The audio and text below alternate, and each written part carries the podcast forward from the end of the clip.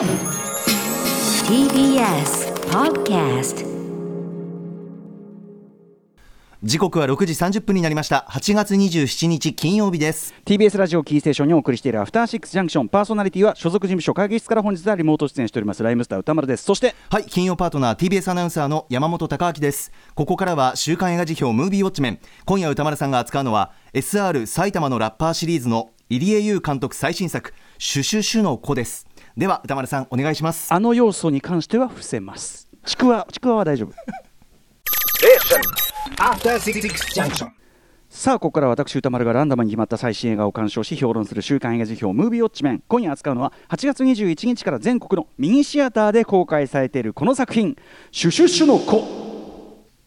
シュシュシュの娘と書いてね、子と読みます。SR 埼玉のラッパーシリーズなどの入江優監督がコロナ禍で苦境に立たされる全国のミニシアター支援のため資金集めが監督脚本編集まで務めたおよそ10年ぶりの自主制作映画10年経つんだ。主人公の烏丸美優はとある地方都市の市役所でひっそりと働いていた。しかし突如襲ってきた、えー襲って突如慕っていた先輩が、えー市役所の不正を手伝ったことをきっかけに自殺してしまう。悲しみに暮れる美優だったが祖父に導かれ不正の証拠を奪うミッションに挑む、えー主演出演は福田福田咲さん、えー宇野昌平さん井浦新さんなどでございます。あとはねあの皆さんあとはというかこういったあの有名俳優の方も含めて全員オーディションとかでね選ばれたということなんですけどね。はいということでこの作品も見たよというねリスナーの皆様、えーメールウォッチメンから監視報告いただいております。ありがとうございます。シュシュシュの子。ただメールの量やや少なめ。あらまそうですか。ちょっとまあこのご時世もあるのかな多少ね、えー賛否の比率は褒めの意見が7割ちょっと。主な褒める意見としては時事的な社会問題をストレートに扱いながら最後はスカッとした、えー古き良き実践映画らしさがいい。とはいえ撮影や編集はハイレベル福田咲さんの演技が良かった。ミニシアターを応援したいという入江監督の志に打たれたなどございました。一方否定的な意見としてはやりたいことは分かるが設定やキャラたちに現実感がなくギャグも笑えないとか、えーリアルな社会問題を扱っているのにあのラストでいいのなどがございました。ご批評的なところをご紹介しましょう、えーラジオネーム木八郎さん。シュシュシュの子、えスタッフとして関わる新潟市民映画館シネウィンドにて上映初日に鑑賞しました。全国のミニシアターそして映画に関わる人々を支援したいという入江優監督の志は前提としてあくまでジャンル映画娯楽映画に徹する姿勢独立映画だからこそできる現代日本への異議申し立てと作品のカタリストが合致した可能性に胸が熱くなる一作でした。ネタバレを避けて書くことが難しいですが本作を見て強く連想したのはプロミシング・ヤング・ウーマンでした。町相撲が支配する共同体の閉塞感信頼しかけた男の本性虐げられる存在への眼差しそれらが見る者の胸に積もり積もった挙句に炸裂するラストのある展開にプロミシング同様映画でしか感じられないモーラルを超えたカタルシスを覚え喝采を送りました。あの小道具これちょっとあえて伏せますね。あの小道具がもたらすカタルシスは、えー時代劇、えー仕掛け人藤枝梅安での高村、えー高弘のアクションシーンを連想させ時代劇ファンにもたまりませんでした。えー、副副役に挑んだ宇野昌平さん演じる祖父がコメディリリーフとして最高でしたが彼がつぶやくタゴールの詩の一節。もし君の呼び声に誰も答えなくとも一人で進め、えーさりげなく使用されていましたが入江優監督がこの国に疑問を持ちつつ必死に毎日を歩んでいる人々へのエールの,、えーのようにも感じられここでこの詩を用いる監督のサンプリング力にもうなりました。関東大震災時の朝鮮人虐殺の史実を盛り込む点含め入江監督の表現者としての誠実さは特筆すべきと思いますというご意見、えー一方ダメだったという方、えーラジオネームもっつぁんさん。シュシュシュの子初日の深谷シネマにウォッチしていました。月中でできましたね、えー私は今とても悩ましいです。私自身入江優監督の、えーミニシアター応援活動を応援しておりました。深谷シネマで見たことで監督の地方やミニシアターに対する愛情をよりリアルに感じられ実際に映画で出てきた映画館を後にしながら一番最後に映し出された地方の風景そのままの道を変えるという本作の世界がそのまま続いているようなそれはそれで、えー特別な映画体験ができたのも事実です。しかしテーマが重い割にとても類型的な悪役が出てきたりその直後にはリアルなまで、えー荒かそうとするギャグ演出だったりさまざまな場面がちぐはぐで、えー前の場面が次の場面の効果を損なう形になってしまうしまっている気がしてなりませんでしたと,、えーという。まあ、でもあのこの映画は映画館で今見て、えー意味をなす作品だと思いますというようなことを書いていただいております、えー皆さんだからその入江さんのね今回の作品の志そのものであるとか応援したい気持ちであるというところにあの異を唱えている人はもちろん一人もいない。いらっしゃいませんでしたというね。ただその作品のバランスであるとかスタンスというところで、えー多少意見が分かれた感じでしょうかね。はい。というところでシュシュシュの子私もユーロスペース。今回ねあのシネマロサとかも行きたかったんだけどちょっと時間とかもろもろのスケジュールが合わなくてあのユーロスペースで2回見てまいりました。はい。1回はね、えー出演者陣のねえっと舞台挨拶があったりしてね。はい。それもすごい良かったんですけどということで、えっと、入江優監督改めてねちょっと、えー非常にやっぱり現代日本における重要な作家でございますし番組とのゆかりも深いですので説明しておくとですね、まあ、実制作映画からキャリアをスタートされて、まあ、紆余曲折ありながら、えー2009年の SR 埼玉のラッパーという作品で一気に脚光を浴びてその後はテレビドラマや商業映画の世界でも大活躍、えーされております、まあ、僕もずっとファンで応援している監督です。それは間違いなくね、えー特にそのメジャーフィールドで活躍した一番の成果として僕はやっぱりあの、えー20 22年目の告白。私が殺人犯です。これ韓国映画のリメイクですけど、えー2017年の6月24日に、えっと私表しましてこちら書き起こし公式で読めますけどまだね、えーメジャー対策としても非常にあのー見事なところをやりましたし、あの成果を残したと思いますしあと日本映画に限らず外国作品のリメイクものっていう意味でもこれはちょっと頭一つ出た出来だなと思うし、えーあとは多様な映像フォーマットを語り口としてとても効果的に使いこなした例、えーいろいろそのスクリーンサイズが変わったりとかビデオで撮ったりフィルムで撮ったりとかそういうのをすごくうまく使いこなした例としてもですねいろいろもうはっきり見事な成果を残した一作だったと思いますここでやっぱりちょっとあのあ入江さんちょっと1個あのステージが上がったなというかね、えー感じがしましたけどね。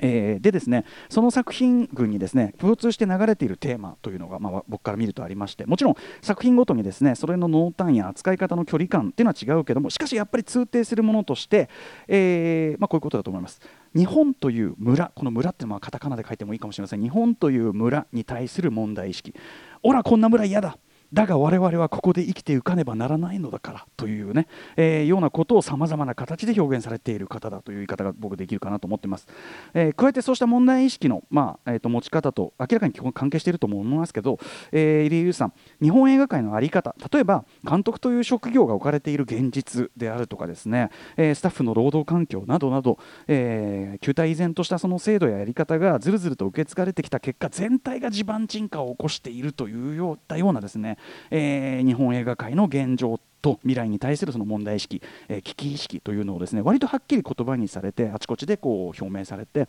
そのためにどうしたらいいかというのを、まあ、考え続けで、まあ、今回のように実際に行動に移されてもきた方でもありまして。その意味で今回、えーコロナ禍でその苦境に立たされたミニシアターと、ま、あるいはスタッフ、俳優のためにですね、あるいは、えー次世代を担う人材の、まあ、発掘、育成のため、えー商業映画では作り得ない映画を作る、えーそれで戦うという、まあ、日本という村をあっと驚くゲリラ戦法で撃ってみせるという話。ねえーでもあるそういう花内容でもあるというような、えーこのコンセプトで制作されたこのシュシュシュの娘シュシュシュの子、えー全方だからそういう意味では全部の要素がすごくザ・イリエユイズムの結晶みたいな作一作になってるわけなんですね。えーなんだけど同時にまあ、先ほどもね、えーとオープニングでも山本さんと話の中で言いましたけど、えーその入江さんの作品作風、えーこれまで比較的僕は熟知してきたつもりの、えー僕でさえですね思わずえマジか。とつぶやいてしまったほどのですね驚くべき映画的飛躍を見せると、えーもちろんねこれまでも入江作品、えっとそれこそ「タマフル・ザ・ムービー」とかもそうですけどあの映画的飛躍に最終的にかけるっていうところは必ずあるんですよね。一個必ずこう奇跡的なというか何かこう飛躍が起こる。あったんだけどもそれにしてもなんていうんですかねその飛躍のあり方の図太さっていうのかな。図太さという意味において一皮むけた感があるっていうか、はい。えー何にせよ唯一無二、えー今この瞬間この日本で入江優さんに乗って飲み作られた一本ということになっていると思いますね、えー上映時間88分、えースクリーンサイズはスタンダード。ね。えーと。えー録もモノラルということで、まあ、映画としての側その作りのその外側の入れ物自体映画入れ物としての映画自体非常にミニマム、え最小限タイトな形が選ばれているしえー入江作品例えば SR 埼玉のラッパーなど、まあ、特に実制作作品では非常に多用されていた、えー固定カメラそれをなおかつ引きのショットで長回しで一つのシーンを見せていくというのが基本的なこう語り口になっててですね。それゆえ時折でもずっとこう引きの固定ででの長回しが、えー基本だからこそ時々カメラワークがあえてその基本スタイルを外れて見せる時っていうのがまた今日効果的だったりする今回今回の作品だと。例えば、えー、やおらカメラがそのパンし出す。横にこうぐーっと回り出す、えー動き出す瞬間、えーそれまでね例えばねスタンダードサイズ割とこうまあ普通のその今我々がこう今の映画館で見られたような横長の画面に比べれば真四角に近く見えるようなそのスタンダードサイズ、えーの中でですね、えー非常に左右対称綺麗に収められていたまあ要するに安定した人間関係安定でフラットなえ対等な人間関係っていうふうに見えていたある2人の人間関係が、えーみるみる崩れていってしまう。まさにその瞬間にカメラがぐーっと横に回りながら人物たちを追いかけていく。それまでのそのそのシ,、えーとシンメトリカルなその均衡が崩れるわけですね。それによって人間関係が崩れたことを示しているとか。あるいは後半の別の場面、えーさっきまでそこにいた人がカメラが一旦こう窓側にパンして戻るともういないという演出から来る。つまり何かこう取り返しのつかなさ感というかあ事態がもう後戻りできない取り返しのつかないところまで来ちゃった感っていうような演出であるとかですね、えーまあ、全体がその一見そっけない引きの固定ショットゆえに、えー最大限の効果を生んでいるというような演出も要所にあるわけです。でこれはもちろんですねその大掛かりないわゆるそのドリーショットレールを引いてみたいなそういう移動ショットなどが予算的にもあるいはそのスタッフね学生さんとかを集めてやってますからスタッフの習熟度的にもできない今回のシフトというのを逆に、え逆手に取ったミニマム体制ならではの、え戦い方というね一つと言えると思いますね要するにその手数を減らすことで手を足した時に効果が出るみたいなあるいは全体にさっきから言っているようにですね一種こう突き放したような引き気味の固定ショットが基本となっているがゆえに時折比較的寄りで捉えられる印象的な人物の顔っていうのがよりこう強烈になる。分けてもやはり主演の福田咲さん、えー寡黙で内にこもりがちな人なんだけど目だけが異様に強いみたいな。というですねとにかくこの目力の圧倒的な強さをより際立ててもいるということですよね。目強いですよね福田さんね。はい、えーともあれスタンダードサイズ。画面内要するに割とこう普段普通のその我々が見慣れたその横長のシネシネマスコープとかの画面に比べると、えー狭いですからその分画面内に何を入れて何を入れないのかあるいは何をどう配置するのかといったいわゆる画面構成がより緻密さ明晰さ要求されるわけですけど、まあ、この四角形の中にですね冒頭まず何が切り取られるかっていうとまあその埼玉のラッパーでおなじみという言い方していいと思いますけど埼玉の架空の街深谷市ならぬ福谷市のまあ景色が切り取られていく。特に印象的なのはエンディングにも映るあの3本並んだ鉄塔ですよね。こういうこう無機的な風景っていうのをこういこうなんていうかなスタイリッシュにかつこう意味深く切り取る切り取り方というのは、えーとまあ、森田義満さんやはり非常に放出させますしあとこの3つの塔が立っているこう地方都市っていうか3つの何かが立っている地方都市。これ僕3ビルボードを連想したんですけどであの3ビルボードがねまさにアメリカという村をめぐるその偶話だったとするならばこちらの日本という村でもですねどうやらやはりその、えー移民排斥であったりとかそういうこう非常に排他的なムードというのが風潮、えー台頭しつつあるというのがまあ看板まさにビルボードですねでこう示されているわけなんですけど。ことほどさようぎですね本作ではですね、まあ、外国人移民に対する差別軽視排斥、えーな風潮であったりだったりですねそれと根を同じくする、まあ、隠蔽、えー改ざん体質というか、まあ、要は村体質丸出しの社会のシステムの、えーなどなどがですね、まあ、一見非常にギガ化されたカリカチュアされたデフォルメされた感じで、えー、と誇張されてなんかだからこれがリアルでないっていうふうに書か書かれてる方結構いたんですけど僕は個人的にはこれ実際のところ残念ながら本当にこうであるとしか言いようがない、えー日本という村の現状の空気見事に表現されてると思いましたけどね、えー例えばその移民のねそのあれとかに関してもですよ。移民というか外国人に対する風あたり。例のね名古屋入管でスリランカの、えーウィシュマさんね、えーサンダマリさんが亡くなられたっていう件であるとか。あるいはそのまあさまざまなそのなんていうかな。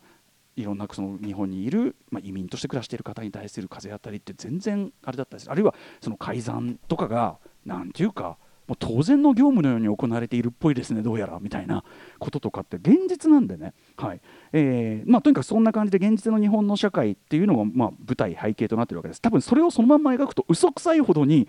もう我々多分鳴らされすぎちゃってもう嘘くさいけどこれ本当だよねってこ本当にこういうことをあいつらやってるよね。みたいなね感じの光景ですよね。でともあれそんなどよーんとした日本という村の空気を集約したような街の一角にあるその主人公の家というの風景が次は切り取られていく。ところがそこにですね明らかにミスマッチなですね打ち込みのダンスミュージックさっきね、あのー流れましたけどこのコーナーの冒頭にも、あのー脚本には 80s ディスコ的な音楽とあるし、えーまあ、主人公の iPhone 画面にもなんか 80s ディスコミックスみたいな表示が出てたりしましたけど僕の感覚で言うと,、えー、とニューオーダーのブルー・マンデーとかあとキム・ワイルドがカバーしたバージョンの Keep Me 本とか、まあ、そんな感じ。それを、えっと、日本の当時80年代半ばぐらいの歌謡界が絶妙にパクって混ぜた感じ、えーみたいな感じですよ。とにかくそういうえっと、チャラさがむしろ不穏さを醸すというようなビートに乗せてですね、えーその家の中庭で福田咲さん演じる主人公烏丸美優、まあ、この烏丸美優って名前が実は何か暗示してますけどちょっとね、えーノリノリで踊りまくると。でそこにタイトル「シュシュシュの子」っていうのが出る。このバランスこのミスマッチ感。これがまあ本作全体のニュアンスまず集約してますよね、えー日本という日本という村という先ほどから言っている異例優的問題意識。そこに差別や行政の腐敗が、えー絡んでくる。社会派ノワール。という意味ではですね2017年これ僕大傑作だと思ってますけど「ビジランテ」という作品があります。ビジランテ、まあ、まさにこのビジランテのまさに延長線上にある世界観なわけです。ひとまずこのシュッシュの子は。なんだけど同時にそのひたすらダークにシリアスに硬質に、うん、そしてドヨーンと救いない感じで突き進んでいったビジランテとは対照的にこちらのその映画の主人公はですね登場していきなりその場,、ね、場違いなまでにノリノリでダンスを踊りまくってるわけです。これまずね僕がまず連想したのは非常にダークな社会派ノワールでありながらペランペラのビートでダンスしてる「えー白氷の殺人」というね中国映画、えー2016年2月7日に私表しましたけどあれ終盤のやけくそダンス。これを連想したりしましたけど全体を通してこのノワールとオフビート感のミスマッチなバランス。一番通じると思ったのはやっぱり僕ニコラス・ウィンディング・レフィンの一連の作品ですね。ドライブもそうだし特にオンリー・ゴッドですね。はい。えーなんなら完全懲悪的ジャンル映画っぽい展開があるのに今見て見せられてるのは一体何っていうクラクラ感これ褒めてますけどこれ何っていう、えークラクラ感僕は最も近しく連想したあたりですねこれね。で実際ですね、えーそのリアルな現実の社会、えー日本社会を反映した舞台でありつつ例えば劇中、え2人の人物がですね、まあ、別の場所ですけど、まあ、2人の人物が死に向かっていくあの奇跡にいるなんて言い方をしますけどまさしくですねそういうそれを奇跡にいるというのを道の向こうにぽっかり口を開けた黒いモヤモヤの向こうへと入っていくっていうような、えー絵で表現してたりするわけですそのこんな感じでちょっとだけリアルから有利したような描写が特に主人公ファミリー側ではちょちょいちょい見られたりするわけですねまたそれがその宇野昌平さん演じるですねおじいさんこれがもうゴリゴリにゴッドファーザーのマーロン・ブランドばりの口に詰め物をしてですね あの明らかにあのマーロン・ブランドばりの感じのおじいさんでオフビートな笑いとともにひょうひょうとして描かれていくのであの現実の社会問題をベースにしながらもまあ確かに重くなりすぎないバランスっていうのは捉えてたり塩梅になってたりはするわけです。で、えーその一方でですね僕が本作で一番感心したのはその日本という村における悪の描き方で。まあ、かっこつきでいいですよ。悪の描き方で役人チームが、まあ、本人的には悪いことしてる気ゼロ。なんなら、えっと、実務的にはスムースに事なきを得さえすれば優秀扱いされているというような感じ。もう本当にこうなんだろうなという感じ。み、ね、見事で僕はあれ誇張じゃないと思いますよ。はい。えーあとあの市長ですね。もう雰囲気そのものがギラギラとなんか黒いっていうかあの言っちゃえばジャイアンの延長線上でここまで来ちゃった感というか。うん、なんか地元のボスっていうかねクラスのボスがそのままここに来ちゃった感みたいなのもう本当にリアルだと思いましたああいう人が政治家になるんだろうなと思いましたし、えーそして何よりあの自警団ですねえー、と僕はこれ大発明だと思います、これの描き方。要は、これ見よがしのごろつきとか、あとはその、まあ、戦闘集団、例えばそれこそ黒い服を着たとか、わかんない、時計仕掛けのオレンジみたいな、ああいう感じじゃなくて、揃いの蛍光のウィンドブレーカー着てるわけです。つまりキャンペーンルックなんですよ。なんかキャンペーンをするような格好してるわけです。つまり本人たち的にはやっぱり、えっと、社会貢献のつもりなんですよね。っていう感じがでも同時に身内だけで通じる奇妙な身振りを危機としてやってたりするっていうのがなんか気持ち悪かったりしてとにかく日本的なファシズムの在り方の表現としてこれは大発明だと思います。うんえー僕、ときめきインシスの新興宗教描写以来の本当にフレッシュな、えー日本的ファシズム表現、えーだと思いました。これはすごいこここだけでも本当にすげえと思いました。とまあそんな感じでですねえー現実の日本を反映したその腐敗した社会とちょっとリアルから有利したそのオフビートなユーモア感そのバランスのセッティングが整ったところで、えーあそうだ。ちなみにですね先ほど言い忘れた中盤のその、えっと、条例制定記念で500個風船をあげますっつってでみんながそれを表に見に行ってっていうところとかは正直まあ、ブルース・ウィンパルスを見上げていたちょっと前の我々っていうのをちょっと突きつけられてる感じもありますよね、まあ、図らずもでしょうけど、はいはい。まあ、それはいいや、とにかく、えー現実の日本を反映した、まあ、ある種腐敗した社会というのと、ちょっとリアルから有利したオフビートなユーモア、そんなバランスのセッティングが整ったところで、はい、先ほどから言ってます、霊優監督、あっと驚く、とあるジャンルのシフトチェンジを軽々とやってみせるんですね。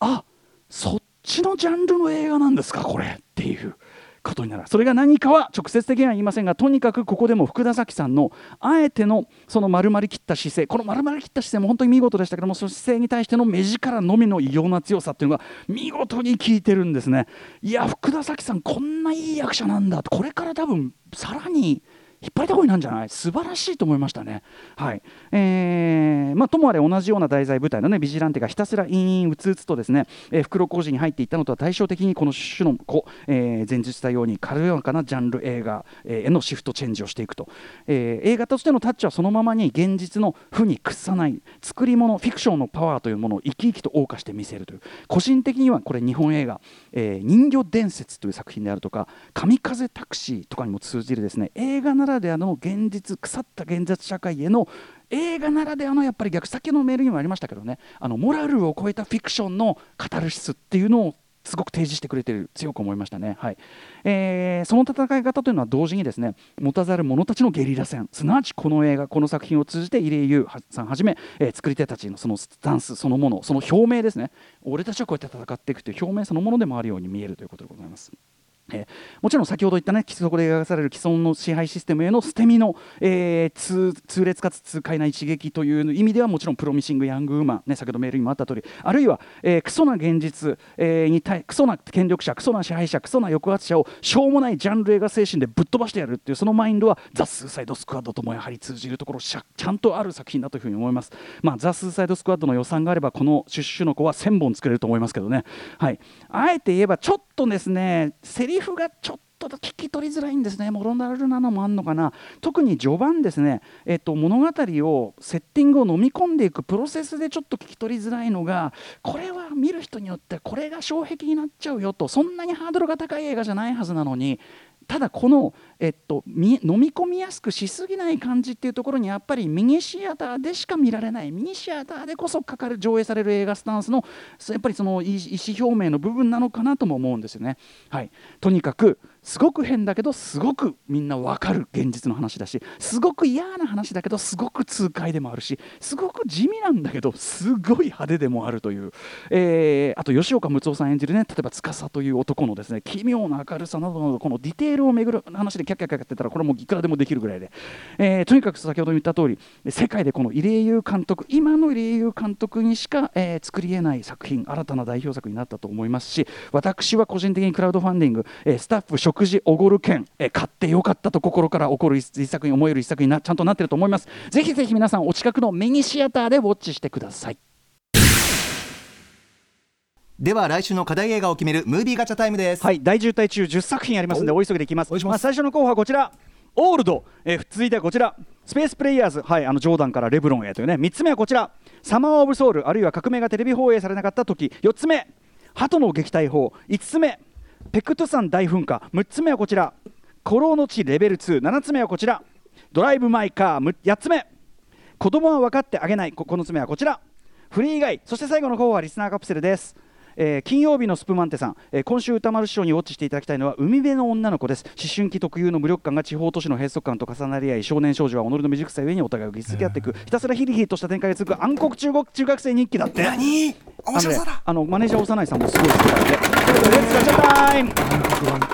いやいろんな面白そうな、ね、今週どれ来ても面白いですけどね。どれだ、はい、来た。これは？なんだろう。一番。おオールドオールドシャマラン一番あの話しづらいやつ来た でもシャマランなら行くしかない。行ってみよう！やったやっぱシャマラニストの私としてはね。もう大好き僕も、えー、シャマラニストの私。でもやっぱそのシャマラン映画をいかにねネタバレせずして語るか。ここに腕前が。お願いします はいということでこの映画を見たという方からの感想をお待ちしております。また評論してほしい映画も募集しているでございます、えー、リスナー枠に採用された方には現金2000円をプレゼントいたします。宛先はどちらも歌丸アットマーク TBS.CO.JP 歌丸アットマーク TBS.CO.JP までよろしくお願いいたします。番組公式サイトには過去の評論の全文書き起こしもアップされます、えー、以上週刊映画辞表ムービーウォッチメンでした。この後はライブダイレクトフィロソフィーのダンス久々の登場です。かっこいい！え After 66 junction.